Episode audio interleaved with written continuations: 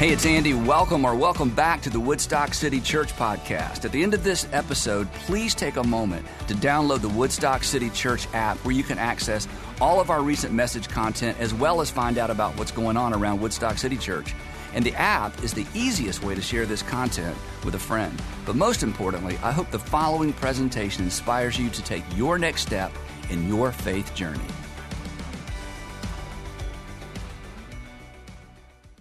If tragedy um, or a sudden change of circumstances, either yours or the circumstances of somebody you love, has caused you to doubt God, has caused you to be angry at God, has caused you to wonder if maybe God is angry at you, caused you to lose your faith, caused you to walk away from faith.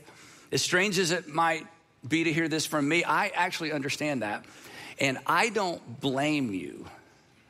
And if I were you, maybe it would be me too. And that's what we're talking about today, and that's what we're going to talk about for the next couple of weeks in this series that I've entitled Under the Circumstances Holding On to God when it appears that God is no longer holding on to you. We've all been there, and if we if you haven't been there yet, you're probably going to be there eventually. Regardless of your what you believe about God, regardless of your faith system, regardless of your religion, it's so strange when bad things happen and circumstances go the wrong way. There's something intuitively, or I should say instinctively, I think in human beings, for whatever reason, we look up like what's going on. We just it's like if there's anybody out there to whom it may concern, what in the world is going on? That's what we're going to talk about because that's in you, that's in me, that's in all of us. And um, to start at you know the lowest of the low rungs on the ladder, I, I want to begin by with a statement that maybe it might perhaps be the most insensitive statement ever uttered by anyone at any time. And the reason I, I, I would take it to that extreme is because this statement actually comes from the lips of Jesus. Um, as, as, we're going to discover today, Jesus actually went out of his way. He went out of his way risked his reputation to create to create a scenario to create a scenario that included pain sorrow grief sickness anger and ultimately death and the reason he went out of his way to create this scenario the reason he did this as hard as it is to believe it's quite the story is to assure us that god the father is aware and that god our heavenly father cares and that he is with us in it and he can see us through it now, the challenge with this story is if you grew up in or around church, you know the story, and the temptation is going to be to run to the end of the story because you know how the story ends. But it's not simply a story, it's, it's something that actually happened, it's a narrative. And it's so important for the next few minutes if you can, instead of rushing to the end mentally, if you can enter into the story and specifically if you could pause and we could pause to enter into the emotion of this story, of this incident, because it is so layered with emotion. And that's where this narrative the, from the life of Jesus begins to intersect with all of our experiences, whether you're a Christian, non Christian, used to be, don't care, don't have any faith in God. This is a narrative that I'm convinced, and I think you will be too at the end, that Jesus actually engineered because it intersects with all of us. He engineered it to intersect with all of our lives. So here's how the story goes. Again, most of you know this. One of Jesus' closest friends, one of his supporters, somebody who had hosted Jesus in his home many, many times, became sick. He had two sisters. He lived with his sisters, or they lived with him. Jesus is a couple of days away. They know basically the direction that Jesus left when he left their hometown, and they send a servant to find Jesus. The sisters send a servant to find Jesus. And when the sisters show up, you know, when, excuse me, when the servant finds Jesus and Jesus' apostles, the servant says to Jesus, Jesus, this is amazing because Jesus recognized from whose home the servant came. The servant says to Jesus, Jesus, the one that you love is sick and his sisters are requesting that you would come back to Bethany and do what you've done for so many people heal their brother. And of course he would. I mean, Jesus had healed strangers. Jesus healed multiple people he didn't even know. In fact, there's one incident Jesus is on his way to heal a girl he'd never met, and a woman he'd never met touched him and was healed just by touching him. So, of course, Jesus is going to get up immediately and go heal a friend you know, but because he's, you know, he's been invited by the sisters who he also knows to come heal a friend. But if you know the story, the, the, disciples, the apostles get up to leave, and Jesus like, sit back down. We're not going. And he sends the servant back to Bethany. And Jesus stays there where he is with his apostles for two days and waits for his friend to die.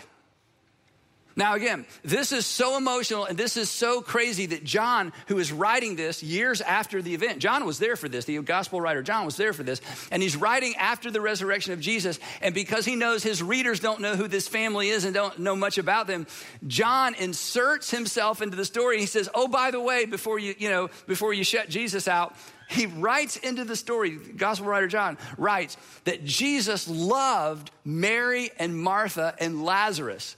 And why does he state that? Because if you only knew this part of the story, you would think Jesus must despise them. They, must, I mean, he must be angry with them. No, I'm not going to go heal somebody I know because, well, something bad must have happened. And John's like, no, no, no, understand. Jesus actually loved these people.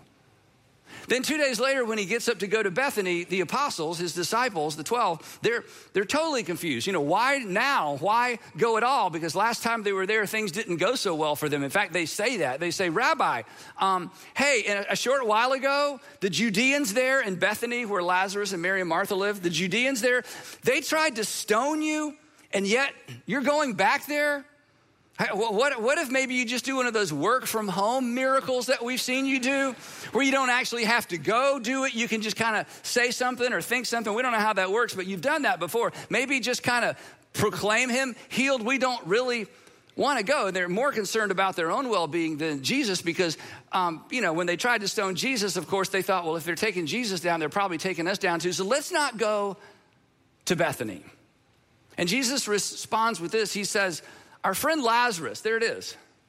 Our friend. Our friend Lazarus has fallen asleep, but I'm going there to wake him up. This is how casually Jesus talks about death. His disciples replied, because they really don't want to go, Lord, if he sleeps, he'll get better. I mean, and, for, and of course they're thinking, how do you know he's asleep? But hey, you know, you're Jesus. This is the kind of stuff you do. So, Jesus, if you're confident that he's asleep, then maybe the fever broke, whatever it might be. We don't want to disturb things in Bethany. Let's just stay here. So then he told him plainly Lazarus is dead. And for your sake, and here's the statement. Here's the thing that I, I, I, don't know if when John's writing this, he's like, do I, do I really put these words in the lips of Jesus? I mean, we're trying to convince, you know, people that Jesus, who he claimed to be, this is terrible. I, I, I bet he debated whether or not to include this, but he did because it's true. In fact, it's statements like this next one that caused me to believe in the authenticity of the Gospels. They can be trusted. Because in literature, one of the re- way that people who um, navigate and evaluate literature determine whether something's true or not, anything that makes the hero look bad is generally true because nobody would add that later or make it up. For your sake, he says, I'm glad I was not there. And they're thinking, because, and you better have a good reason, because when we go to Bethany, if we go to Bethany, you are about to you are about to be confronted with sister anger and sister grief and sister disappointment and it's going to be bad. If you think the Judeans who tried to stone you were angry, you wait till you deal with Mary and Martha when they found out that you waited around 2 days so their brother would die while they watched. So by the way, Jesus before we go, tell us why are you glad you weren't there? I think you owe us an explanation. You're certainly going to owe them an explanation. He said, I'm glad I was not there so that you may believe. Now, at this point in the story, this is kind of funny after the fact. Um, you remember in Winnie the Pooh, the, the character Eeyore? Remember, Eeyore was kind of the negative, the downer. And in a lot of narratives, there's always like the downer person. So, Tom, so Jesus has one of those with his apostles. It's Thomas the, the down, downer person. And so Thomas, when he finds out they're actually going to go to Bethany anyway, he says, Well, I love this.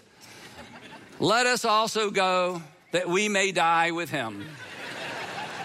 Lazarus is dead. If we go to Bethany, we're going to be dead. We're just all going to be dead. Come on, guys, let's all go to Bethany and let's just die with Lazarus. This is not going to go well. The end is near for all of us. I think Thomas is saying that John, John, you don't have to put that in there. Like John's going, come on, this is this is what happened, right? These are real people. Back to Jesus' statement.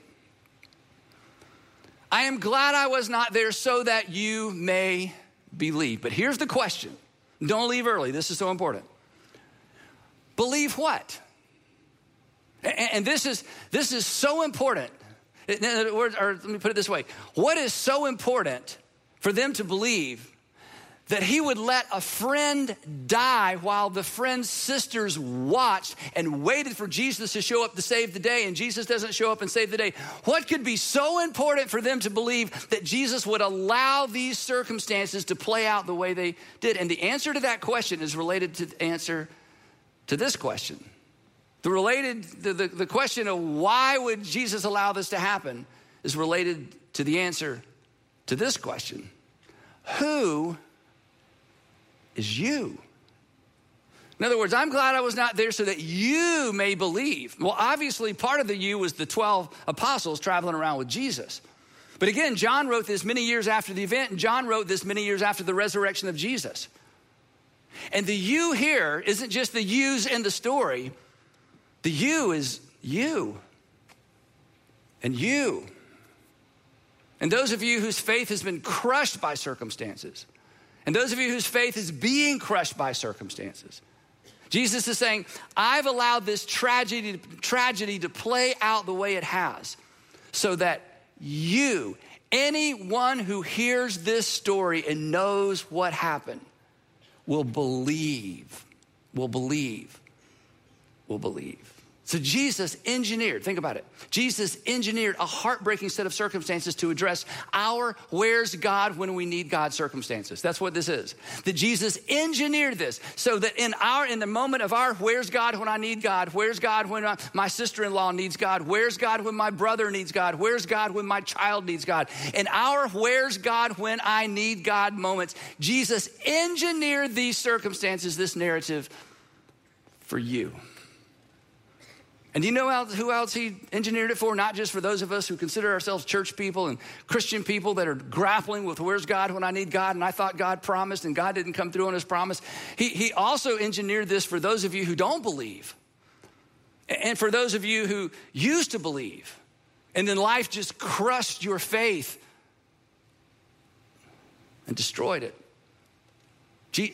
And here's the amazing thing about this narrative Jesus is so brilliant because of what happens next. Jesus is about to affirm, don't miss this. Jesus is about to affirm what you felt when God didn't show up for you. Jesus is about to put an exclamation mark, not cross it out, an exclamation mark beside what you felt when God didn't come through for you or your son or your daughter or your friend or a husband or your wife. He's about to affirm what some of you are feeling right now. But here's the amazing thing He's about to affirm your frustration and your anger and your grief and your questions. And he's about to affirm all of that with no condemnation. Do you remember, if you know the story, do you remember what happens next? So they get up and they go to Bethany. Meanwhile, um, Jerusalem, city of Jerusalem, is about two miles away from Bethany. So all of these mourners and all these people have come from Jerusalem to support Lazarus' sisters, Mary and Martha, in their grief because he's well, he's a well-known citizen in the area. So there's lots of people. So Mary and Martha are in the home and they're grieving and they're crying and there are these mourners and a servant shows up at the door and says, Mary and Martha, the rabbi is on his way. He's coming down the road. He'll be here in just a few minutes. And you remember maybe what happens next, right? Martha, Martha decides she's going to go see him. I mean, he's late. He's late to do the miracle, or miracle. He, he's late because he missed the funeral, but she goes, goes out to, to meet him. And when she does, she expresses what many of us have expressed and what many of us are expressing right now because God has not come through or seemingly not come through us. Uh, she is not happy. And here's what she's thinking After all I have done for you, I have fed your 12 hungry mouths plus yours. Anytime you guys show up and all the people who follow you, I have hosted you. I've been hospitable. I have done everything. We've believed in you. We've followed you. We've supported you. We put up with the grief of the religious leaders who think we should separate ourselves from you. And when we needed you most, when your friend needed you most, you didn't show up in time. And she says exactly that. And John records it. Martha said to Jesus, If you had been here, my brother would not have died. Translated, this is your fault because you could have kept this from happening. Look up here. And in this moment, we are all in the story. In this moment, this story intersects with my story. It intersects with your story. If you have ever leveraged tragedy to make the point that God doesn't care and God isn't there, if you've ever leveraged disappointment with God or something that's happened to someone you loved and you step back and you say, you know what, if there is a loving God, that wouldn't have happened. God would have stepped in. If God could have, God would have. And since God didn't, God must not even exist or not the God I was taught to believe in and trust as a child. If you've ever done that, what happens is we feel like we're stepping away from faith and we're standing outside a faith system and we're lobbing in criticism. How could you believe in that kind of God? How could you put trust in that kind of God? God didn't come through for me. God doesn't come through for other people. You feel like you're on the outside lobbing in your, your, you know, your criticism. And Jesus, this is what's so brilliant. In this moment, Jesus goes out of his way in this occasion to draw a circle large enough to include you and to include me because we are all represented by Mary and Martha in the story with our disappointment and our frustration and our anger with the God who could have and should have, but didn't. You are included in this story, and here's why because your story is included in the grand story of God's good news of great joy for all people. That Jesus arranged this for people like you and for people like me, that perhaps we might believe or believe again. But that's the question believe what? You know, I, am glad I wasn't there so that you, you might believe. So Jesus goes on into Bethany, and he, when, uh, when, his, when Martha uh, finds out that, when Mary finds out that he's, he's coming with Martha, she goes out to see him as well. And she unloads on him in the same way. If you had been here, our brother wouldn't have died. She's weeping, weeping. Of course she is. Now she's weeping because she's lost her brother, and now there's the anger and the frustration of, of being in the presence of the very person who could have kept this from happening. Can you feel that? Isn't that what we would have felt? Isn't that sometimes what we do feel? Jesus is so brilliant. He created and engineered circumstances that with a circle so large, we can't escape the emotion and the pain and the frustration of the moment because we have all at some level been there. Then John says, when Jesus saw her weeping, and the Judeans who had come along with her weeping, he was deeply moved in spirit and he was troubled. to which, you know, the reader is thinking, well, if you're deeply troubled and moved in spirit, then I mean, if this bothers you that much, why didn't you show up and keep it from happening? And then they lead Jesus to the cave where Lazarus is buried. And then this incredible thing happens. This the shortest, and many of you knew this, you grew up in church. This is one of your Bible facts you remember. Then the shortest verse in the Bible. Now, the, the numbers in our Bibles that, you know, split up the Bible between chapters and verses, all that was added many, many, many, many years later. I mean, you know, hundreds of years from the event, right? And it's so interesting to me that whoever determined those numbers, and we're not sure who it was, we know the time period it happened, but we don't know who it was. For whatever reason, they get to these next two words in the Gospel of John, and they are so apparently moved by the story and have so entered into the emotion of the moment. Whoever put the numbers in the Bible decided these two words get their own number. And I think that's appropriate because this, these two words are packed with meaning. The text tells us that he stands in front of Lazarus' tomb. And Jesus wept. Why? Because Mary and Martha were weeping. Mary and Martha, who blamed him, were weeping. And he enters into their pain and their frustration and their loss and their grief. And he weeps. And he doesn't just, and it's not that his eyes were moist or there was a tear. He was weeping in such a way that the entire crowd could see him being moved by emotion, which was not uh, normally appropriate for a man to show in public. And there's the man, the rabbi, and he's weeping in such a way that it is public and everybody's looking at Jesus. And they immediately kind of split into two parties. One party says, Wow, look how much this rabbi loved Lazarus. Look at the display of emotion. How unusual for a man, especially a rabbi, to lose his composure. He loved this man so much. But the other group said, We're not buying it.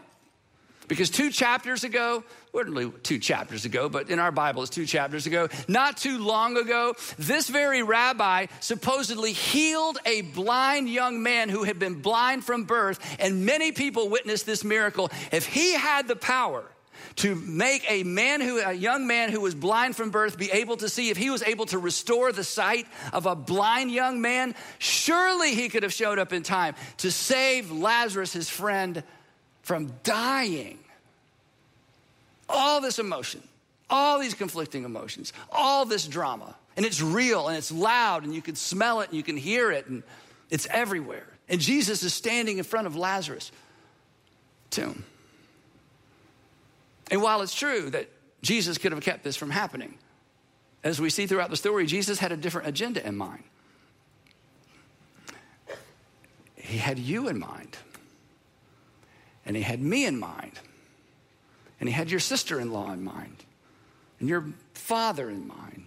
And Jesus steps up, and then he does the unthinkable. Again, now we're introduced to a whole new wave of emotion. And Jesus says, Remove the stone. Now, I don't know how, if you've read this story before, or heard it before, I don't know what you picture. We picture a couple teenage boys running up there and pushing the stone away. That's not how it happened. Moving the stone in place was not a casual endeavor. The stone is up above the hole, wedged with, is held by something that's been there for a long, long time. They remove the wedge, and the stone actually rolls into place, and gravity is holding it wedged in, covering the front of a tomb. And it's supposed to stay there for a long, long time, maybe forever or until they decide to remove the stone to take out the body or the bones and put the bones in an ossuary. But this is, this is a done deal. You don't remove the stone, and you certainly don't remove the stone on that day. I mean, there was a gasp in the crowd when Jesus announced, Remove the stone, and now they have a decision to make. Do we trust the rabbi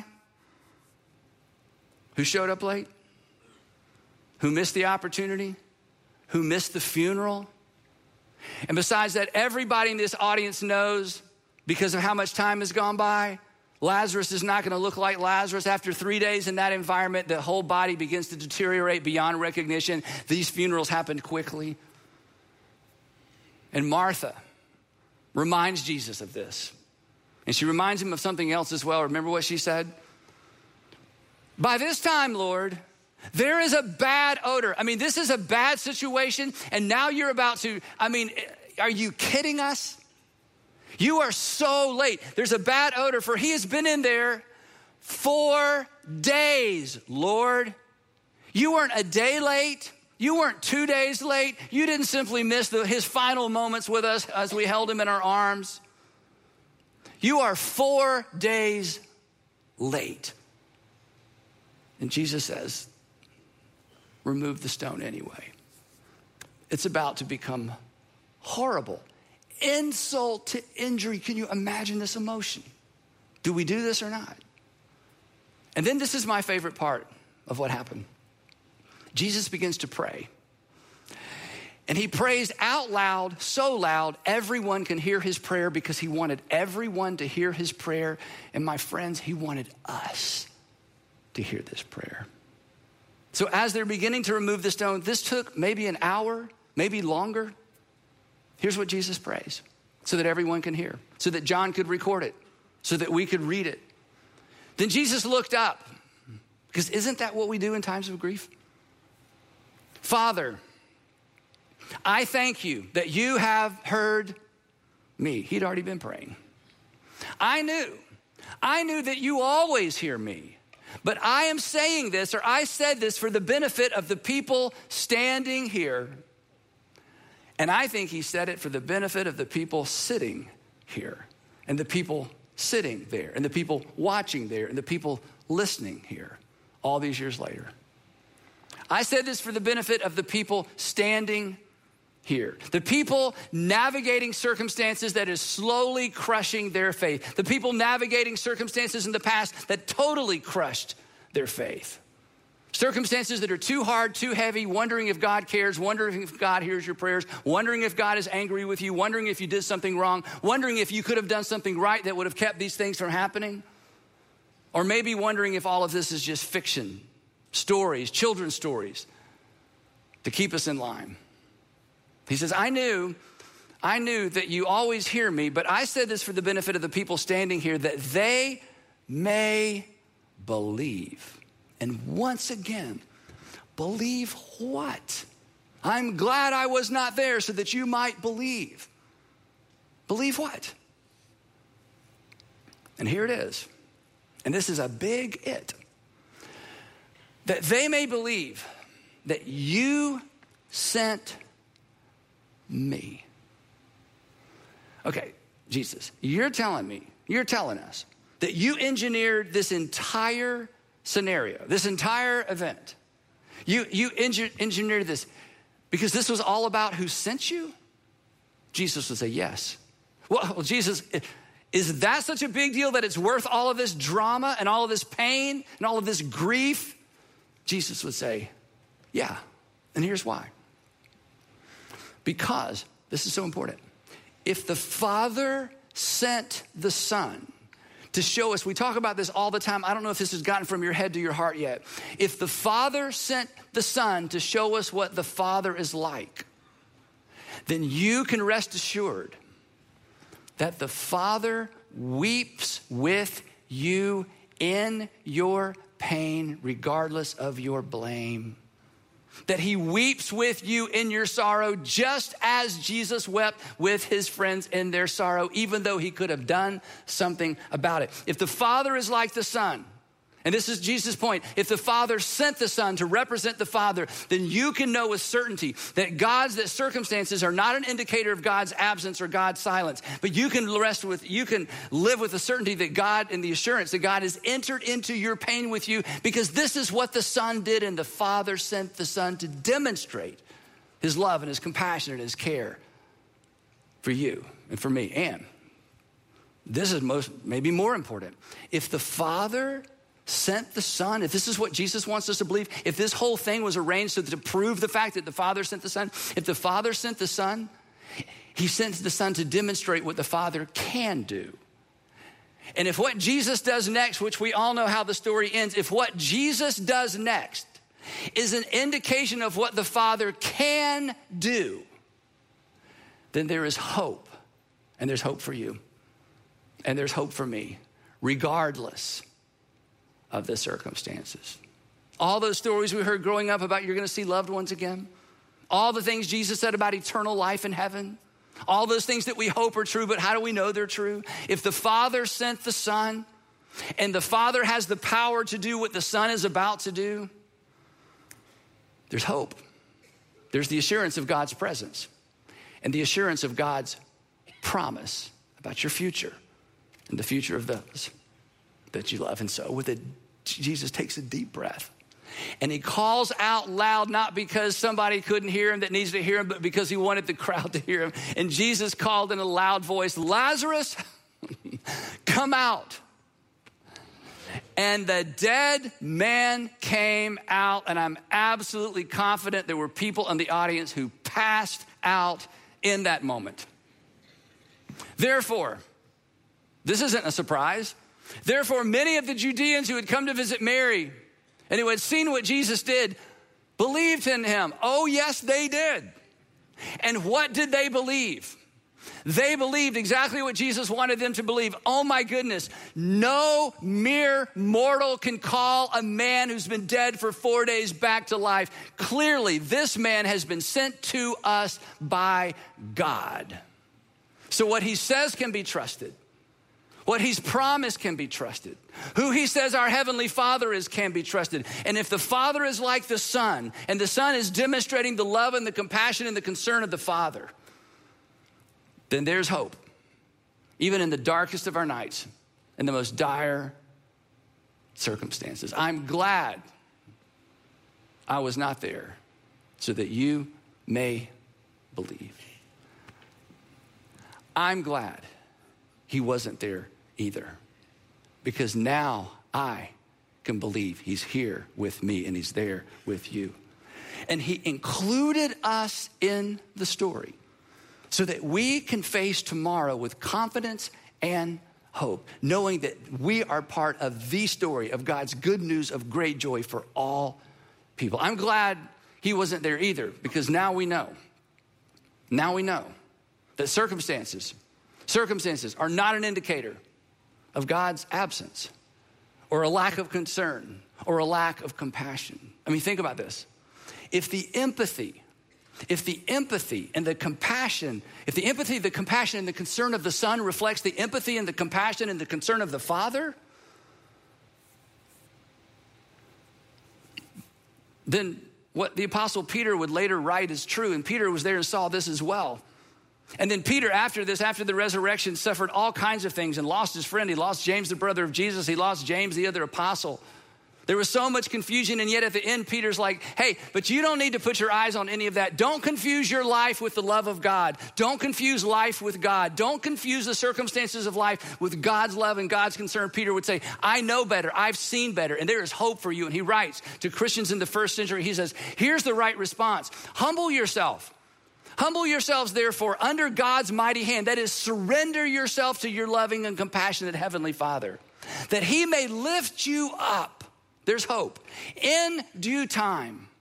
And then this cast, that is throw upon. Throw all of your merimna. And I use the Greek term because there is so many English terms packed in this powerful word. He says, I want you to cast all of your worry, all of your cares, all of your anxiety, all of your anger, all of your frustration, all of your angst, all the stuff that you bring and are afraid to bring to God at times. He says, No, your heavenly Father can handle it. You bring all of that and you cast your cares on Him because when you do, you honor Him with your pain and you honor him with your frustration and you honor him by saying to him, I am in need and I believe that you can do something about it. And the reason I believe isn't because of something I read in a book or something I was told as a child. I believe it because I believe the Son came from the Father and like Son, like Father, and the compassion of Jesus that we see throughout the Gospels is the compassion of the Father that is poured out for me in my time of need. And Peter says, I've seen this, I've witnessed this. You just bring it on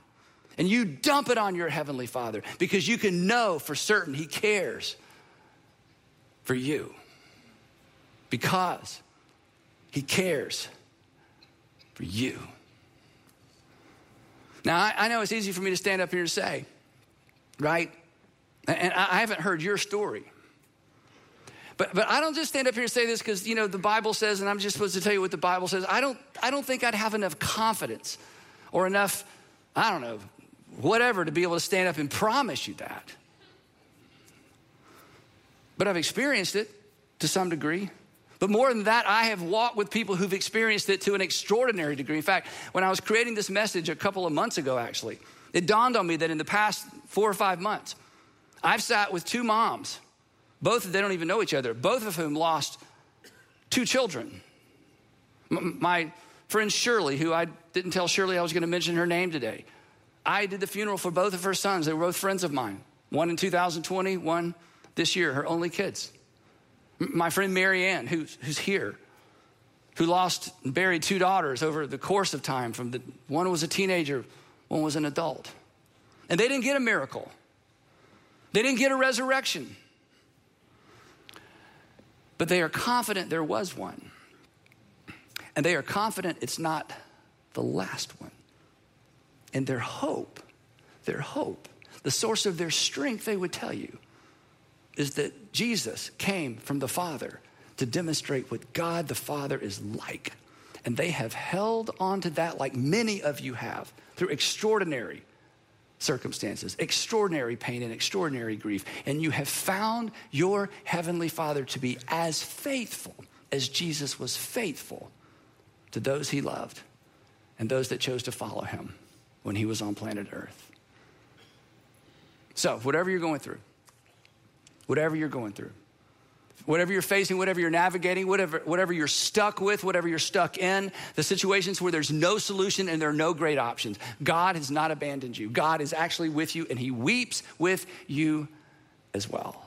And Jesus went out of His way to demonstrate and punctuate that very thing. And now, you are invited, or for some of you, you're invited back because it's just been, it's just been too hard to maintain faith. You are invited, or you're invited back to cast all of your care and all of your grief and all of your sorrow and all of your anger and all of your frustration on Him. And you can know with certainty He cares for you. Because God sent the Son to illustrate and demonstrate that for us. And that's the invitation. And that's where peace is found. That's where grace is experienced. That's where you learn to be able to sleep at night. That's when you learn that you can hold on to God when it appears that God is no longer holding on to you. And we'll pick it up right there next time in part two of Under the Circumstances. Heavenly Father, Thank you for sweet Shirley and Marianne and so many others. Oh my goodness, so many others, men and women, fathers and mothers, children who walked through the valley of the shadow of death and they learned they could fear no evil, for God was with them, your rod and your staff, you comforted them. That you prepared a table before them in the presence of all those awful circumstances. That you filled their cup, you anointed their head with oil. Surely goodness and mercy will follow them all the days of their life, and they will literally rest and live in the house of the Lord forever. So, Father, for the person who's walked away from faith and had every good reason to, and if we were them, who knows, we probably would have as well, would you please just pry open their heart just a little bit that they might lean back in? Father, for the man or woman, the children, the husband or wife, it's right now. This is as real as if somebody read their mail and wrote this sermon for them. Would you just show up in a way that's tangible, that they can be assured that you care and you know what's going on and you love them and you will provide them with sustaining grace. So, wherever this lands with us, please give us wisdom to know what to do with it. And then give us the courage to trust you, to believe that the Father sent us the Son to become one of us, to experience life like us, to give us the strength to face it as well. In Jesus' name, amen.